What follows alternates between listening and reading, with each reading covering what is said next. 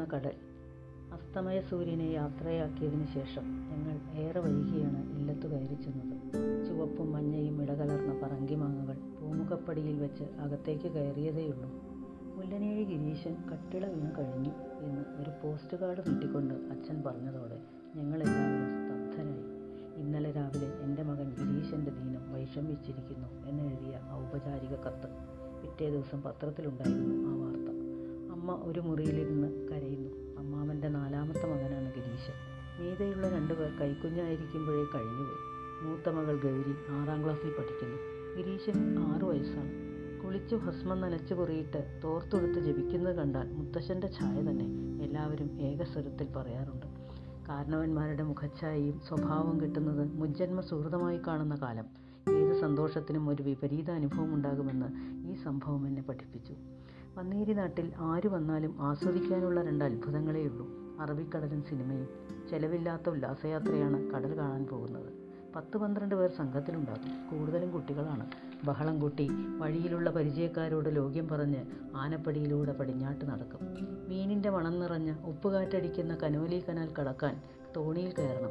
പലർക്കും തോണി കയറാൻ പേടിയായിരുന്നു. ആടി വിളയുന്ന. അകത്തേക്ക് വെള്ളം തികട്ടി വരുന്ന. ഓട്ടവഞ്ചി കാണുമ്പോൾ തന്നെ കുട്ടികൾ പേടിക്കാൻ തുടങ്ങും. അമ്മ തന്നെ തോണിപ്പടിയിൽ ഇറുക്കി പിടിച്ചാണ് ഇരിക്കുക. മൂന്ന് മിനിറ്റ് കൊണ്ട് അക്കരെ എത്തും. തോട്ടിനക്കരെ പഞ്ചാരമണലിലൂടെയുള്ള യാത്ര രസകരമായിരുന്നു. ഇളം ചൂടുള്ള മണലിൽ കാൽ പൂഴ്ത്തി വലിച്ചു നടക്കും. ചെരുപ്പില്ലാത്ത കാലുകളാണെല്ലാം മുഖമടിച്ച് വീണതിനാൽ മണ്ണ് പറ്റിയ കറുത്തുരുണ്ട വലിയ ഞാവൽപ്പഴങ്ങൾ പെറുക്കി തിന്ന് നാവ് നീലയ്ക്കാൻ തിളക്കം കൂട്ടുന്ന കുട്ടികൾ. ഉറക്കെ സംസാരിച്ച് നടക്കുന്ന വലിയവർ. പന്തിമാവിൻ തോപ്പിലൂടെ മുക്കുവക്കുടിലുകളുടെ ഓരത്തുകൂടെ നടന്നു നീങ്ങുന്ന ഞങ്ങളെ വേലിപ്പടപ്പിന് ഇടയിലൂടെ എത്തി നോക്കുന്ന പെണ്ണുങ്ങളും കുപ്പായമിടാത്ത കുട്ടികളും. കടലിരമ്പം കേൾക്കാൻ തുടങ്ങി ഞങ്ങൾ ആവേശത്തോടെ മുമ്പോട്ട് നടന്നു. അങ്ങകലെ അറ്റം കാണാതെ ആകാശം നോക്കി മലർന്നു കിടക്കുന്ന അറബിക്കടൽ. തിരമാലകൾ അമ്മയുടെ മാറിൽ വന്ന് ആർത്തലച്ച് നുരയും പതയും ഒഴുക്കി അപസ്മാരം ബാധിച്ച മക്കളെപ്പോലെ മോഹാലസ്യപ്പെട്ടു.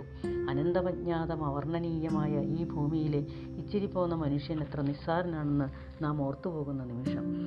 കുട്ടികൾ വെള്ളത്തിൽ ചാടിക്കളിച്ചു. നനഞ്ഞൊട്ടിക്കൊണ്ട് കയറി വന്നു. മൂവാണ്ടൻ മാങ്ങ ഉപ്പും മുളകും ചതച്ചിട്ട കഷ്ണങ്ങൾ ഒരു പാത്രത്തിൽ കരുതിയിരുന്നു. അതെല്ലാവരും വട്ടത്തിലിരുന്ന് കഴിച്ചു. ചിലർ കക്കയും ശംഖം പെറുക്കുന്നതിൽ മുഴുകി. ആകാശം ചുവപ്പ് നിറമാകാൻ തുടങ്ങി.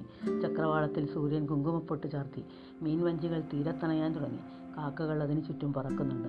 ചുണ്ടിൽ മീനുമായി ഒരു കാക്ക ആഞ്ഞിലി മരത്തിലിരുന്നു ആ ചുവന്ന പന്ത് മെല്ലെ മെല്ലെ ഇരുണ്ടു നീങ്ങി. ആ ചുവന്ന പന്ത് മെല്ലെ മെല്ലെ ഉരുണ്ടു നീങ്ങി ഇരുട്ടി തുടങ്ങി. വഴികളിലെല്ലാം ആൾപ്പെരുമാറ്റം കുറഞ്ഞു. മീൻ കച്ചവടക്കാരുടെ ആർപ്പും കുടിയന്മാരുടെ പാട്ടും മാത്രം കേൾക്കാം. പരിചയക്കാരുടെ വീടിനടുത്തെത്തിയാൽ അല്പം ആശ്വാസമാണ്. എല്ലാ കൊല്ലവും ഒരു കെട്ട് മുരിങ്ങക്കായ കൊണ്ടുവരാറുള്ള ദുബായിക്കാരൻ ചന്ദ്രൻ അവിലിടിക്കാരൻ വേലായുധൻ സുജുവിന്റെ സഹപാഠി മാലതി തോട്ടുമക്കത്തെ പുരുഷോത്തമ വൈദ്യര് ഇങ്ങനെ പോകുന്നു പരിചയക്കാർ. കളത്തിപ്പറമ്പിന്റെ ഗേറ്റെത്തിയാൽ ആൽശേഷം കുരയ്ക്കുന്നത് കേൾക്കാം.